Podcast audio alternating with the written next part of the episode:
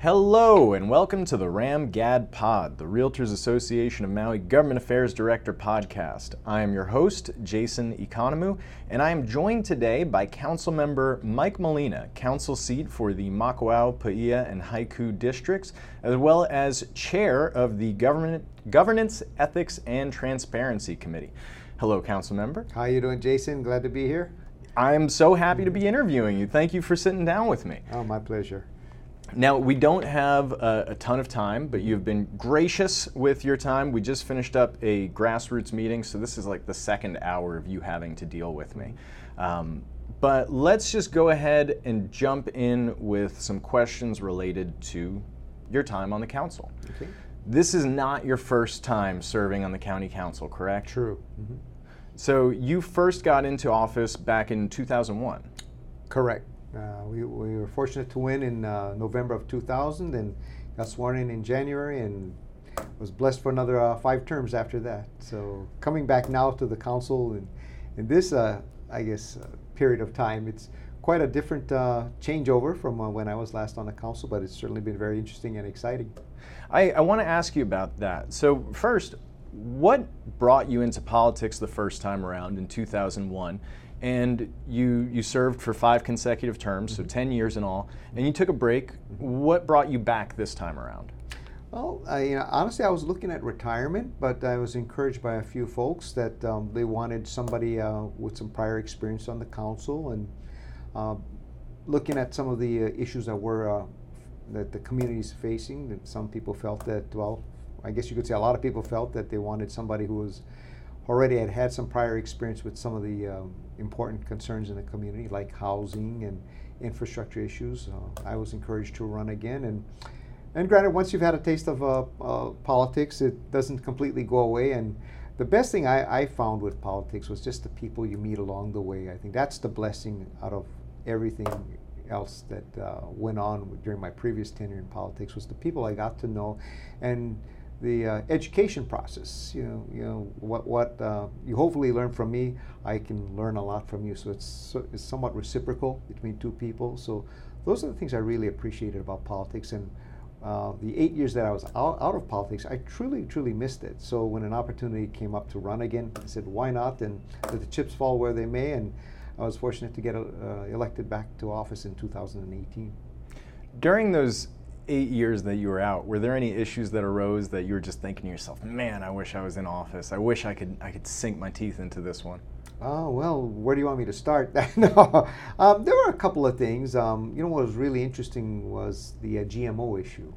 Um, I, I, I had been working as an executive assistant for uh, former mayor Alan Arakawa, and I know it was a very contentious issue on the council uh, at, at that time. So that's something I wish I w- had gotten involved with uh, as far as as a council member. It would have been interesting to take part in that.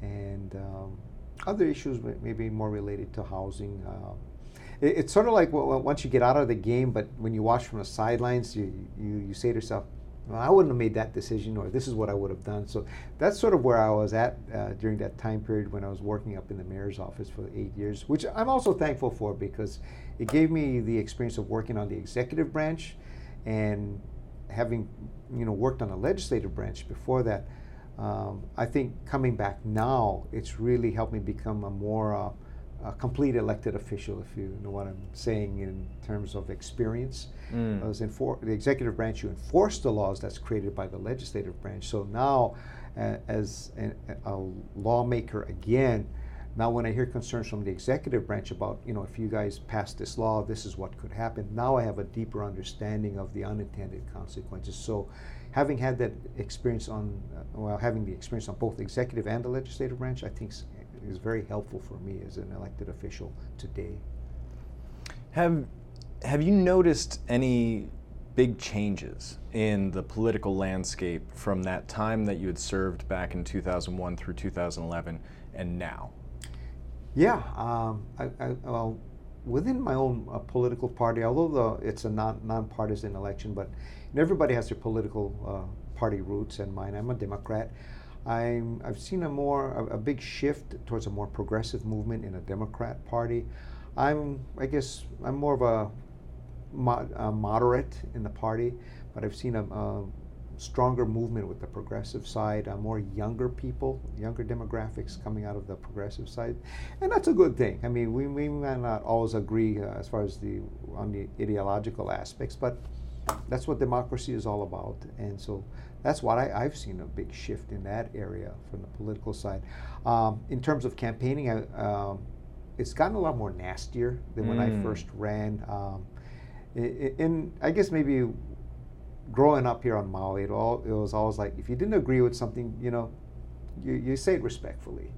Now um, I've seen the attacks people take on one another. It's become more personal and and you could see the trend happening on a national level, and it just trickles down to the local level. So that's that's something I've seen much more so here in local politics, especially on the in the higher offices, mayor, um, senate, governor.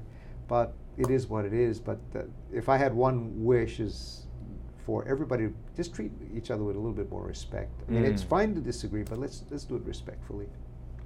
It, I find it interesting that that you call yourself more of a moderate um, when it comes to, to being a Democrat because you are known for a few pieces of legislation back in your first stint. Mm-hmm. Um, one of them being the, the plastic bag ban.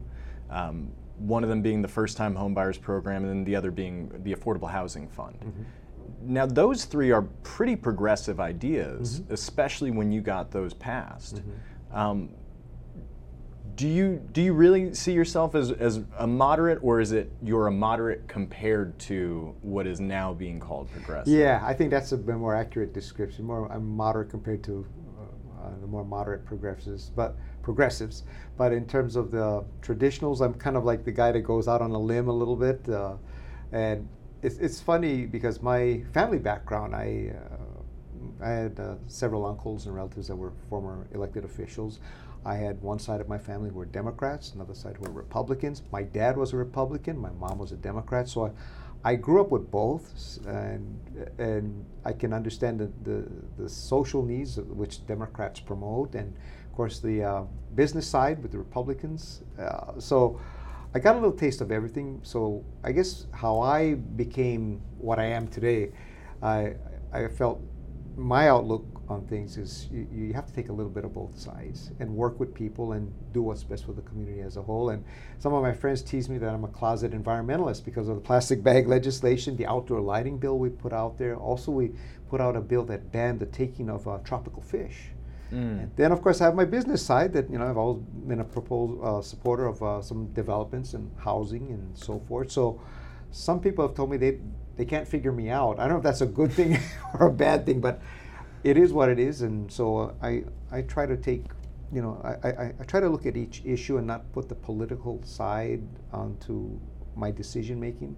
I generally go at my heart with what I think is the best decision for the community. So. Now, you, my wife tells me she can't figure she can't figure me out. you know? so, so let's. You brought up the, that your family has a background in mm-hmm. politics. Um, mm-hmm. Let's let's go way back. I, I wasn't gonna touch too much on your past, but why don't you just give us the the short autobiography okay. of you grew up here, right? Correct. Mm-hmm. Um, so, so tell us about growing up and what your parents did, what your family was like, and then where did this this um, commitment to public service come from? Okay, well, let me start first. I was uh, born and raised in Makawao.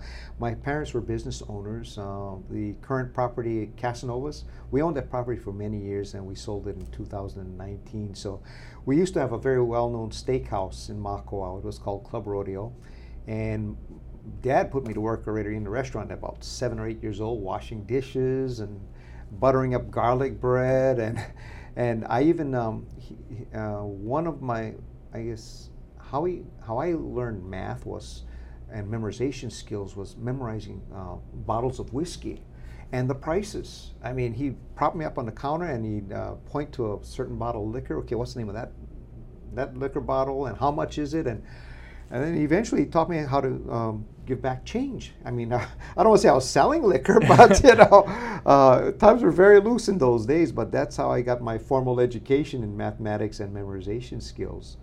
And then after that, it was the um, you know, my dad had a more of a Eurocentric work ethic, so that was instilled in me. Uh, you know, work hard and um, do it honorably.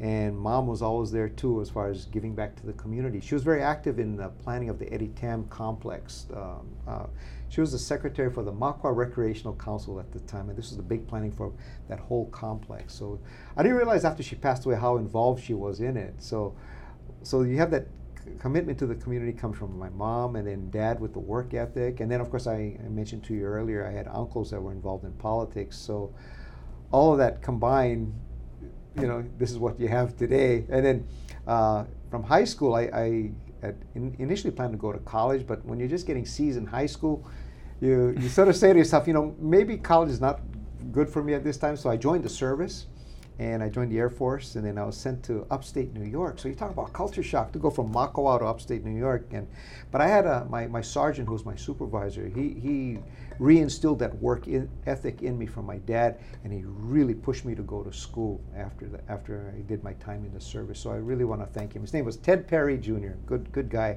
and he uh, he helped me. He put me on a good path and then of course having good parents and you know my parents are now deceased but i'm really appreciative of them both for you know uh, i don't know how my mom and dad raised five kids and then put all of us through school but they, they did it and they worked many long hours. So something i've never forgotten so.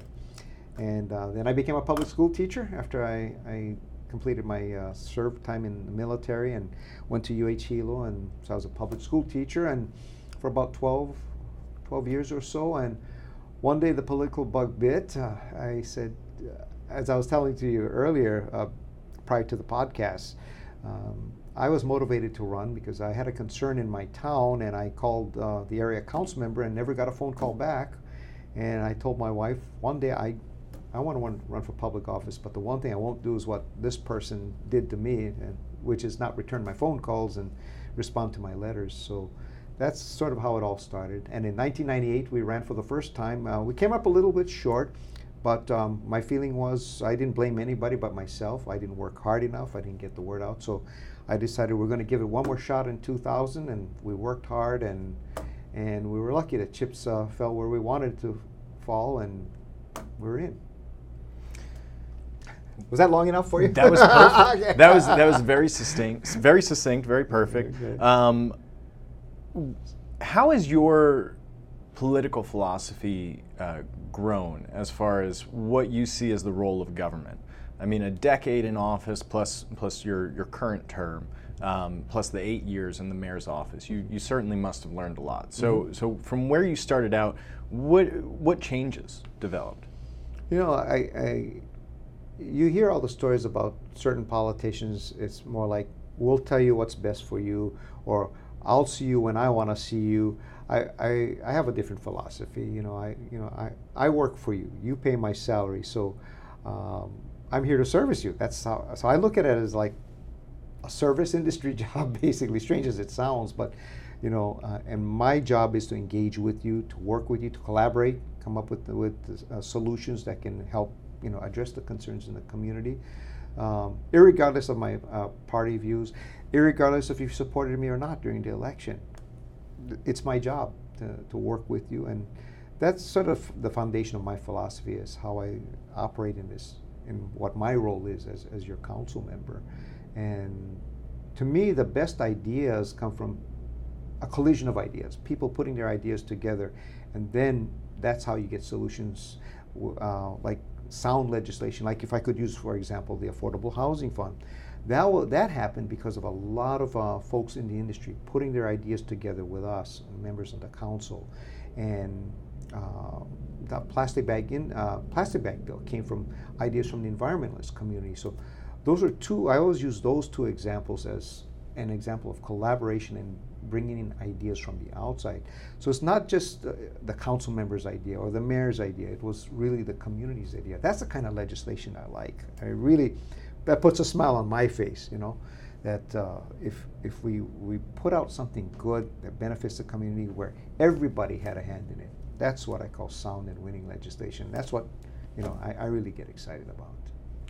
Do you have any regrets from from your first tenure in office as far as maybe legislation that you supported that you didn't want to or just how you approached a certain issue that that you would change how you did that now it's been a number of years on that one. Um, I can't come up with specifics at this time, but there, there may have been a one or two instances where I, I maybe should have reconsidered my vote on it.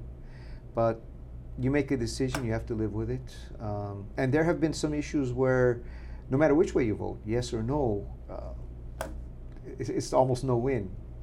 Uh, but other than that, I really have no regrets. I, I think I, whatever decision I've made, I, I, I always, especially the hard ones, I always thought it through. I did the research, and that's how I formulated my my decision. And knowing that you know there's going to be a group of people that's not going to agree with it, but that's what politics is about. And you, I, have always believed in you make the decision that you can best sleep with. Because I tell you, some of them, no matter which way you go, yes or no, you're going to toss and turn. But you just sometimes have to go with your gut feeling. How do you deal with making an unpopular decision?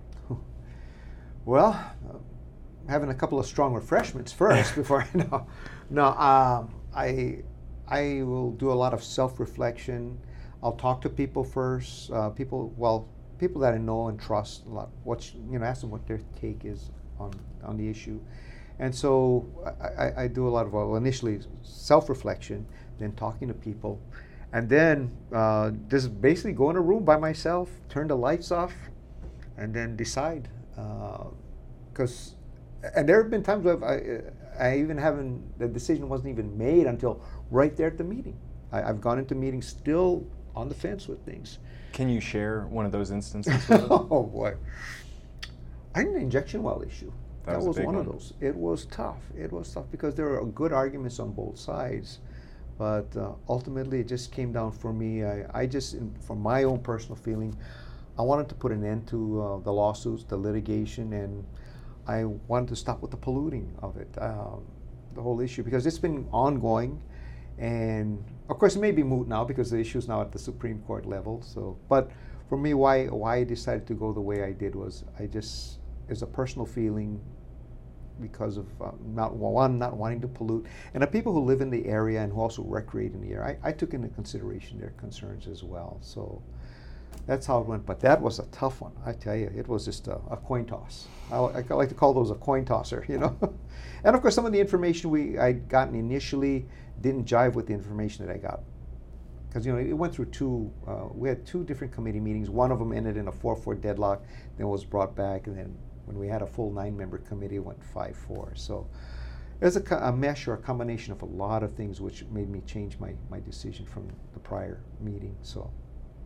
But yeah, that was an example. It was, it was, it was a, a humdinger, you know. That was a humdinger. yeah. I, but, but but what I loved about it though was just hearing the the people's arguments on both sides. It was a beautiful thing to witness, though. You know, even seeing our young people coming out and speaking their mind. But the whole process, and it's still an ongoing process mm. yet. Uh, you know, so it's an exercise in democracy. I mean, everything from the whole litigation aspect, and now with the uh, the representation corporation counsel who do they represent the mayor or the council i mean it's it's it's something that's fascinating to say the least a lot came up with oh yeah we could spend another two we, hours we on really this could I, I was amazed um, personally by the the way communication was happening in the, the chamber, mm-hmm. um, not necessarily between the folks who were testifying and the council members, but between the, the audience mm-hmm. in the chamber and, and the folks who were testifying and the council members. I mean, people mm-hmm. were, were shaking signs and yeah, and it got really emotional. It got very emotional. Yeah, yeah. yeah. yeah. So so I, I commend you for for how you handled such an oh, emotional. Um, situation, even though you disagreed with me, but that's yeah, good. It's okay. I, it's, I like, it's, a very, it's what democracy is about. That's you know, what democracy is about. And, and, and, that, and, it's interesting with the, uh, like you mentioned about how the handling of it, it was, it, it, it had its challenges at times, but at the same time, as the chair running the meeting, sometimes you have to let people vent to an extent, as long as it doesn't get to be, you know, get out of hand, so to speak. So, but uh, everybody involved pretty much, you know, conducted themselves uh, appropriately. So fortunately, there were no incidents, you know. So, but other than that, it was, well, talk about uh, baptismal, you know, getting baptism, getting back into the council. Like, whoa, boy, this is what I've missed for the last eight years. you know? But it, but I enjoy it. Now, your first year back in office is just about wrapping up. Mm-hmm. Um, what are you proud of? Well, so far uh, we well the governor, the GET committee, we uh, went through that confirmation process of all the directors. Uh, I'm just happy we got stuff done in terms of that area. Um, you know, because there were some very contentious nominations, but we, we got through it all. Uh, we've been dealing with all the uh, settlements uh, uh, between uh, plaintiffs and, of course, the county being the defendant. We're addressing that. Um, right now, and of course, then on uh, the housing issue so far, I think we've supported a number of housing projects. There were there were a couple of housing projects that came under some controversy, but you know we dealt with that. So we're moving in the right direction, this council, and of course we're looking at uh, restructuring the real property tax system potentially, um, but it's still a work in progress. So I, this is, I guess, some have told me that this is a somewhat progressive council than other councils in the past, a more uh, react. Uh, what's that term? I guess re- being reactive and being pro- we're more of a proactive council. More proactive. Less yeah. reactive. Because I've been on, a part of a lot of reactive councils. This one's a very proactive council. And of course, uh, one interesting dynamic now is, of course, you have a majority of women. I've never been Yeah. a part of a council where the women outnumbered the men, so which is pretty pretty neat. I mean, it's. Uh, it- I think it's high time. It's great to have you know the the ladies in charge, you know, um, and, offering there's more much more balance uh, and, and different perspectives, and that's another thing with this particular council. It's um, everybody's more open to say what they're they're not going along the so-called party lines. You know, it's everybody. you- You've seen a lot of folks. There, there was this perception that there were the uh, five progressives and the Mm. four. I guess I was part of the four. Uh, Established. established. There you go. But there's been a lot of crossover, you know, and I'm, I'm one of them, you know, and and of course I know another one or two from the other side have come on these perception of the uh, establishment. But I don't think you're seeing that on this council so much as people thought they would. But uh, I I think the the relationships I've had with everybody has been very open and good. And um, you, know, you have the extremes. You have Riki Hokama, who's been here many years, and he's got so much institutional knowledge.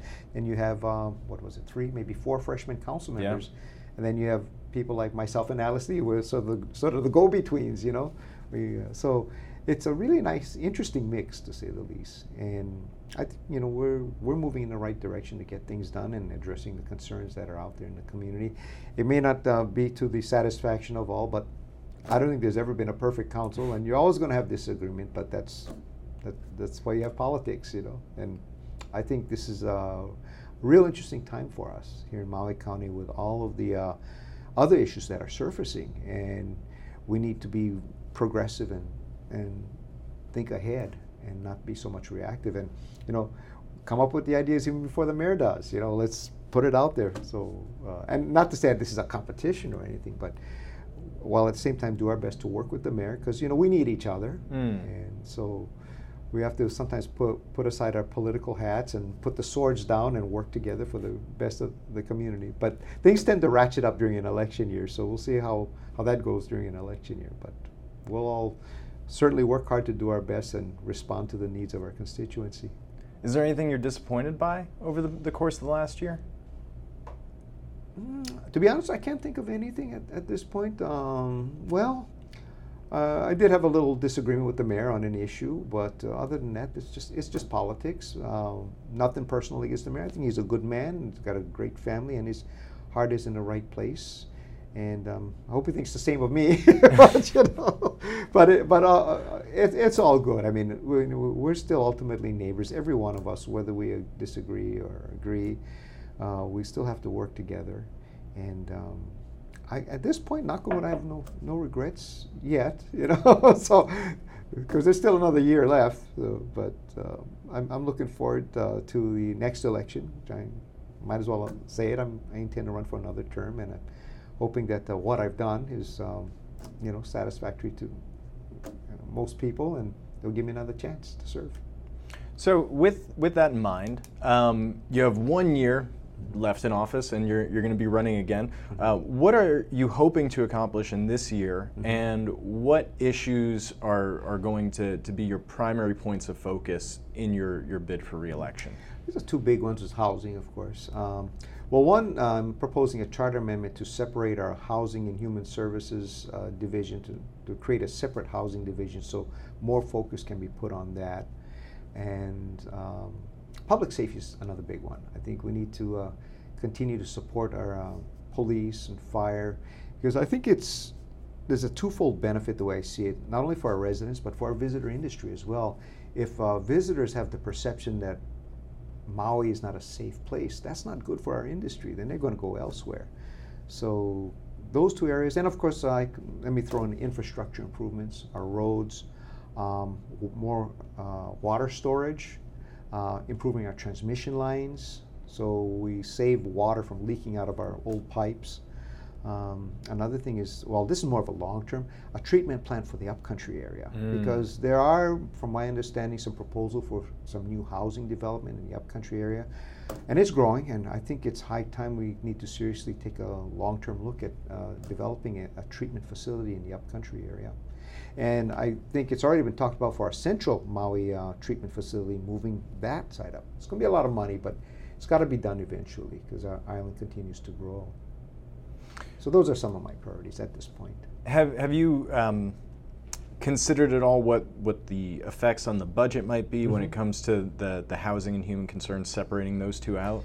Yes, I have. Uh, it, it may require some more money. Uh, obviously, if you're going to hire more employees, I'm, I'm sort of weighing it at this point. But um, you know, when we divided the public works department, if I could use that as an example, and created a whole new environmental management, that same issue came up. But you know, it worked out well because public works by itself had grown too big to deal with environmental management issues, and mm. that's why we mm. decided to separate it. And yes, that discussion came up, the cost, but as the island grew, so did our, our needs. So, which is why I think it, it ended up being a good thing for the community to have public works and environmental management separated. So I, I sort of envisioned the same thing with separating housing from human services because our human there's been such a great demand for more human service needs on Maui, especially the expanding amount of homeless people. It's becoming they're dealing with a lot of stuff, and then you had add the mix of the need for housing, and do they even have enough personnel to, to deal with that? You know, so my, my philosophy with getting a separate housing division, you can have a, a director that can focus specifically or has the expertise to focus exclusively on housing and the current director, we have a wonderful lady. I know her background is more in, in the human services line, and which she does a great job there. And the deputy, the deputy has some housing experience, so it's nice having a deputy like that. She has a little bit of both. And if we divide this department and we, we hire somebody who can work specifically as the director of housing, and yeah, there is a cost, but I think I think the cost outweigh, or excuse me, the benefit will outweigh the cost, uh, the way I see it. But it's something that'll be up to the public. It's a charter amendment, and there'll be much discussion along the way. So it may or may not make its way out of committee or the council to even get on the ballot. So that's uh, still something that remains to be seen because I'm sure there'll be some good good debate on it. And that's what I love about politics. You know, the, the engaging because like what I think is good. Uh, may not be good to someone else, and then when we learn from each other, then you know maybe we can reach a happy medium on something. So whether it passes or not. So with infrastructure, you, you talked about um, wastewater treatment plant mm-hmm. for upcountry. Mm-hmm. Um, what other infrastructure priorities do you have in mind when you say infrastructure? Well, I think well with the uh, roads, well, you know, making sure that we have enough money to continually pave our road because uh, it does cost money every time you pave a road per mile, and it continues to go up because uh, pavement is usually petroleum based and as gas prices go up, the uh, cost of petroleum. So that you know, it's funny. It's the simple little things that sometimes is a, the biggest things for a lot of people. Filling, get, getting those potholes filled, or getting those roads that for the longest time have been bumpy. And like one road I can use as an example is Mokapu Street in Kahului. For many many years, I used there were tree roots underneath and I think this year when I th- spoke to the public works director, can we please address that road? Because I, I, happen to have a, a, couple of family and friends that live along there. They said, we've been waiting for how many years and all these other roads get paved. Can we just finally, you know, get this road paved? I said, okay, we're going to stop waiting on this and let's get it done. And, and I wanted to put a plug in for Miss uh, Dagdag uh, um, uh, uh, Andaya for responding to that. So residents on Mokapu Street are very happy. And so, yeah, uh, roads and maybe even uh, working with the state to add more roads. Well, one in particular, of course, the bypass in Paia. that's something um, I, I've uh, gotten together with some other stakeholders to see what we can do to work with the state to push this thing, you know, I guess get it done faster. The old saying, the squeaky wheel gets the grease. I think we have to do that, keep making a lot of noise about it. And I've been getting a lot of cooperation with our uh, state reps too, you know, Representative DeCoite and uh, Senator English, so they've been very helpful. So keeping my fingers crossed that hopefully we can get a uh, Paia bypass before I'm gone uh, not only from public office, but just gone from this earth, you know. so. so. 10 years um, in the county council beforehand. Mm-hmm. Now you're, you're back, you're running for reelection. Mm-hmm. Um, are, are you content just staying at the council level? Do you have any, any higher ambitions? Like president?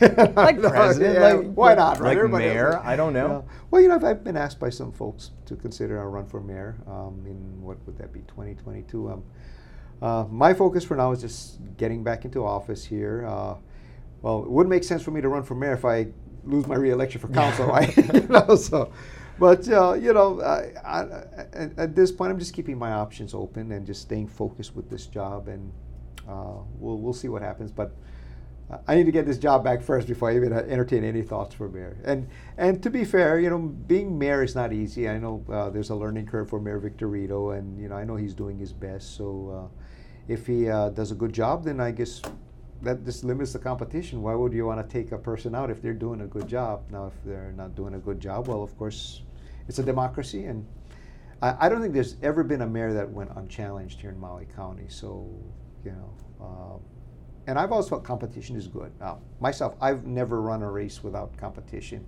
Competition keeps you sharp and keeps you committed. So um, I look forward to whoever uh, decides to run run against me, and you know, on my part, I'll always keep it clean and spirited, spirited, but keep it clean. And I encourage people to run for public office because it's it's not easy. You know, you have a lot of folks out there that you know um, get upset with, with elected officials, and I, I, I usually tell them, well, why don't you run for office? Then the conversation becomes very quiet. They don't want to do it. They, they want to complain, but they don't want to do it. So I just try to politely tell them, well, understand our position in elected office. It's not easy because there's certain things you have to abide by the law when somebody tells you, well, why can't you do this? Well, it's against the law. you know, mm. I can't just arbitrarily do something without, you know, uh, making sure that it's consistent with the law. And sometimes people don't think about those things. They just expect you to do it, and they want you to break the law. And maybe they don't even know you, you know what they want is breaking the law. So, and it's uh, this is why I think it's important to educate the public on on the powers of what the council can do and what the mayor can do.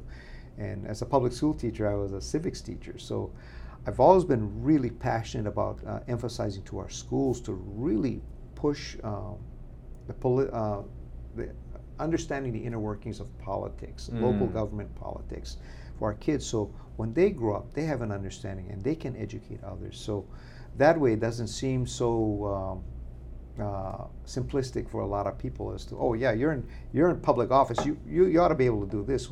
Well not so fast. You know you can't just you can't just break the law just because you want me to. And you may not even understand that you, you are wanting me to break the law. And I've had people tell well I'm not voting for you. I said well okay that's that's your prerogative but I'm not going to break the law for you for your convenience you know? So yeah I'd like to see a lot of um, public education or more emphasis from our schools I, I, think they have. It just depends on the teacher and the, uh, the uh, policies of the uh, school administration, how much emphasis they want to put on, on education, on local government. And it's interesting because the uh, teachers' union, um, uh, when their endorsement of political officials are more state officials, but I've always told them you should also look at county officials too, because we have a hand in public education uh, on the county level. Mm. the usage of our county parks for our public schools there's involvement with that too as well. Uh, the roads, the fire, the police, they, they, work with the kids, they work with parents and, and the school system. So I think uh, the teachers' unions and should also, you know, do evaluations of uh, political officials as well. Yeah. You know. I mean, all all politics is local. That's, right. that that's right. that's the grassroots level. That's where it starts. You know? Do you still substitute teach? Yes, I do. I'm glad you asked that question. I just recently started up again. Um, of course, the council we work every other week. Uh, some council members go back and work at their other jobs. I know we had a former council member that was a hotel general manager. I think our current mayor, when he was on the council, he did insurance as his part-time business, and I just recently decided to go back into the classroom. And my understanding is there's a serious shortage of substitute teachers. So, anyone listening out there, if you're looking for a part-time job, there's a tremendous need for substitute teachers. So, I went back to my old school. I'm subbing there, and it's really interesting. I, it's a lot like coming back to politics now, going back into the future as you know as a substitute teacher. And you know what's so funny? Um, one of my most recent jobs was back in my old classroom. So I, I got a chance to reminisce. You know, it's been like 20 years, and of course the kids have changed now. Whew, my goodness, uh, the stuff that you, a teacher has to deal with now versus 20 years ago is quite different. You know, the social media, cell phones, oh. Facebooks, and all of that stuff, and just the whole uh, demeanor of our kids today is quite different. There's more of a I sense some more of a sense of entitlement from this younger generation. Oh, really? Versus, oh, yeah. They they question a lot, you know. Um, and uh, versus, well, when I was teaching, when I was growing up, it was always, you know, the mannerisms are quite different too. A lot of it was yes, please, or please, may I do this. A lot of it was please and thank you. I don't see a lot of that from from our kids today. It's more like there's there's no response, no thank you. I, I will sometimes say to the child that okay, you're welcome, you know, if I do something for you, and and kids will just get out of their seat and go to the door, go to the bathroom. I'm like, excuse me, you have to ask first. So uh, that's some of the stuff I'm seeing now. But I mean, generally most of the kids are great, but there's still a few that uh, you need to work with and and get them uh, educated with as far as the social mannerisms, you know. So, but it's fun. It, it, it keeps me going. It, it gives me purpose. Keeps me uh, young at heart. You know, to work with kids again. Excellent. Yeah. I um I want to. We don't have much time left, but Boy, I want to share that fast, a huh? quick story. I that that our listeners I don't think are aware of, but I've shared this with you before. Mm-hmm. That before ever coming to Maui, mm-hmm. I had heard of this teacher named Mike Molina. Oh boy! Because my wife grew up here, mm-hmm. and she told me that one year um, it was the Super Bowl, and she grew up in Haiku without a TV, so she didn't see the Super Bowl, and she, she didn't get the paper delivered to her house, and, and she showed up to class, and her teacher thought he was being nice by giving a pop quiz asking who won the Super Bowl and my wife had no idea. So that was the only quiz that she ever failed. and she she held on to it for so long oh, that 20 boy. years later she could tell her boyfriend in Uganda oh. that which was me by the yeah, way. Right. uh, that this jerk failed her. Oh, and then I got to meet you and and you're just you're a delight to, to sit and chat with. No, so. no I did pass her though eventually. Oh yes, yeah, okay. yes. Just she, that one she quiz. She, she, never forgave me for that. She still never never forgave you for that one. So you asked me the things I regret doing. Maybe that one. That would have been quiz. Good, yeah. Given that quiz. You see how it, sometimes uh, we assume things. You know, we assume everybody knows this and that. Oh, who won the Super Bowl? And that, that's my fault you know, for assuming. What's that old saying? Uh, assumption is the uh, well. I guess there's a mm. yeah. You know what I mean? Yeah. What happens when you assume? Yeah. Yeah. There you go. but um, but well, even though something stuck with her though, she remembered that. even though she didn't forgive you for that one instance, overall she she thinks highly of you. Oh, thanks. Nice to please give her my aloha. I, yeah. I want to uh, finish up with with some questions, mm-hmm. and I it's I'm changing up the set of questions okay. for you. So okay. so you're getting some newer ones. Um, but let's start off with a, with an easy, a classic. What book would you recommend? You'll probably laugh at me. I was when I was a kid, I, I was heavily into reading sports books. Um, there's one book I recall reading. Was called Ball Four. Uh, it was written by a, a, former Major League Baseball pitcher. His name was Jim Bouton, and it was a somewhat revolutionary book at the time. It was written in like the late '60s, early '70s. It gave a background look of baseball players because before, uh, everybody thought baseball players were like gods and they were so picture perfect, but it gave a real, real uh, perspective of what life is like behind the scenes of baseball players. You know, they do all the nasty things that everybody else does. They party, they drink, they did some really foolish things. So, and he was really chastised a lot for doing that. But it was a it was a, sens- a sensational book, and I read that book when I was 12 years old, I remember, and I, I was really fascinated. I never forgot that book. Cause thought, I'm going to become a baseball player. Yeah, or, or, or was, this is really neat. And then sort of ties into politics too. Then, you know, sometimes you see when I was growing up, I grew up with the impression, oh, politicians are so upstanding and whatnot, but then behind the scenes, they're different people. So it was sort of a tie into baseball players, and I, I never forgot that book. It's you know, interesting. If you never read it, look it up. Ball yeah, Four. I haven't read it. I'll check Yeah, that out. yeah. Uh, what is guaranteed to make you smile? well, helping others. Uh, like I, I think I used the example with the legislation that we put out, the affordable housing fund, first-time home buyers, that kind of stuff where everybody pitches in and we have a, a good product, something comes out successful. That kind of stuff makes makes me feel uh, happy. Teamwork and accomplishment. Something that you yeah. can do that makes other people's lives better. I like it. Yeah. Um, what is something that you've changed your mind on? Hmm. I think one was the uh, injection wells. Ironic that was one. I think we talked about that one too much. But anything else? Uh, boy, I tell you, that's a tough question. Uh, I've changed my mind on for for better or for worse. Either way. okay. Well, I think um, getting married.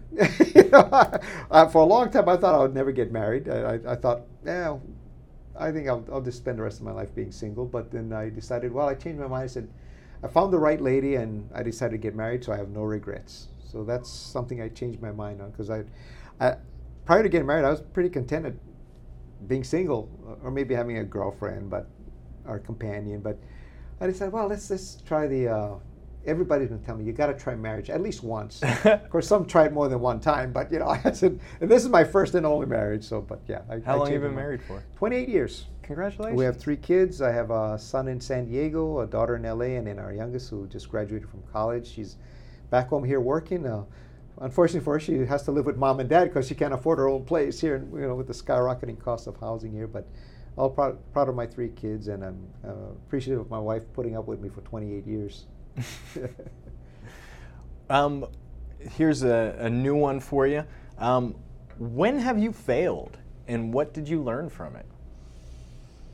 Boy, uh, well, you could go in a lot of different directions on that one. Just on my uh, relationships with, with before I got married, I failed on some of those, but maybe I won't get into those. But uh, oh. That's a different episode. Yeah. We'll, we'll just do a separate Yeah, we- podcast on yeah, you could do a separate podcast on that one. relationship fails. Uh, well, we'll, we'll go with athletics. I, I used to wrestle when I was uh, when I was younger, and I remember I won my first two matches in a tournament, and then uh, I thought, oh, okay, I think I've got this in the bag. I'm gonna I'm gonna win a trophy, and then I lost. I had a harsh reality. I mean, I got really pounded. I learned from it, and uh, I I guess from that one instance is never count your chickens before they hatch, you know, and. Uh, you know, then just have to work harder. Oh, um, the 1998 election, that was another good example. Mm. everybody was telling me, oh, you're the favorite, you're going to win, and maybe that's why I didn't work so hard. Uh, never take anything for granted. And that was an example. I, I think because of what people were telling me that, ah, you look good, you're going to win that election, and I lost. Mm. So that was a real eye opener and a reality check, if you will. So that instance, I said that's why I, I, I never take any election for granted. I don't care who I'm running against, whether it be an established person or someone new. I'm going to work at it like I'm behind, and because it was from that instance I learned from it. I said, "Whoa, never go by what people are, or rest on your laurels, or, or, or just not work hard because somebody's telling, blowing in sweet stuff in your ear that ah, you're you're you're the favorite, you're going to win. Mm-mm, I'm not into that. I'm I'm going to work at it like you know I, I'm behind. Never take nothing for granted. I treat every opponent seriously. So. God, I wish you were on the Clinton campaign. Oh, yeah, yeah. Uh, like, uh-huh, wish somebody would have had that chat with her. Yep, I think she. Yeah, yeah. A lot of people said maybe she just took it for granted that here's this person that no prior political experience. Ah, what him? No way. And look what happened. Yeah. So yeah. And uh, finally, what is one piece of advice that you'd give to anyone listening? Hmm. Uh, making sure you uh, tell your loved ones how you feel because um, you never know when it might be the, it may be the last time you see them. You know, um, that uh, I think is for me is a real important thing to. Uh, like I, I had a my relationship. I'll, I'll use a personal example. Um, my father and I, we sort of had a distant relationship after the age of ten. Uh, I turned ten. Then we never really engaged a lot. I became closer to my mom. Then my years later, my mom passes away. So you know, she was my best buddy. And then so this dad was at home by himself. I was still in college or finishing up college, and you know everybody's out of the house, so dad's alone. So, and all my siblings were already married, had their own families. So everybody was saying, "Well, who's going to keep dad company?" So I made the move back to Maui, and and then I thought to myself, "Well, how's dad and I going to get along? We're not really close, uh, so." But it's ironic. From death, you know, something good came that came from it. You know, my mom's passing, so I came back then. Got to re-engage with my dad again, and then the, about the year before he died was really one of the best times I had with my dad. And uh, then I, I, started reflecting and thinking of letting go of that grudge I had against him for a long time for not spending those uh, years with me when we drifted apart. Because at that time it was always about work for dad, mm. family second, work first. But he was a great provider. But I, I, as I got to understood his mindset, it was about first providing for my family, and then we can start doing the family stuff later. Because I remember him telling me that his one regret was not spending more time with me and the rest of my family because he had put so much emphasis on work. And then uh, I finally got to tell him, you know, hey, Dad, I, I love you and uh, forgive me for just holding this grudge against you, you know, for many years. And I'm glad I did it because then, you know, then he died uh, after that. So that's why uh, that's an important thing I, I tell people. You know, try to forgive if you can, and tell your loved ones you, you love them because you just never know when that last day may come. Because in, in my dad's case, he went up for surgery in Honolulu for heart surgery, which we all thought was routine. We saw dad in Honolulu, and was supposed to be back the next day. Then when we come back, then during that night we get the word dad passed away. So, but but at least we we got to see him, you know, at yeah. one time. But uh, yeah, so that's that's my uh, advice to anyone out there because you can put work and everything all that is nice and important but the bottom line is family and friends and especially in your toughest times who's going to be there for you so be good to each other you know I'm gonna go cry now. that was a touching story. Thank you for sharing that. Yeah, you know, I, I, really I, appreciate I, that. I, haven't shared that with too many people, but uh, yeah. That is that is uh, the best yeah. advice. Yeah, yeah. yeah, I'm gonna call my dad. There you go. Yeah, call your dad. Call uh, whoever you haven't seen in a long time, and even somebody maybe you've had some you know, maybe a, a grudge with or try, try, to let go. It's not easy. It's not. I'll I, have I'll have my wife call you after this. Oh yeah, about the to quiz. drop that grudge that she's got. All right. Well, yeah. you've been very generous with your time. We're, oh. we're pretty much exactly oh, um, on task. where you, where you got to go. Um, thank you so much for your time, and okay. please let us know how we can help you. I definitely will do that. All I right. appreciate the time and uh, all that you do for uh, RAM, Jason. Appreciate all right. It. Thanks for listening. All right. Bye. Right on, man.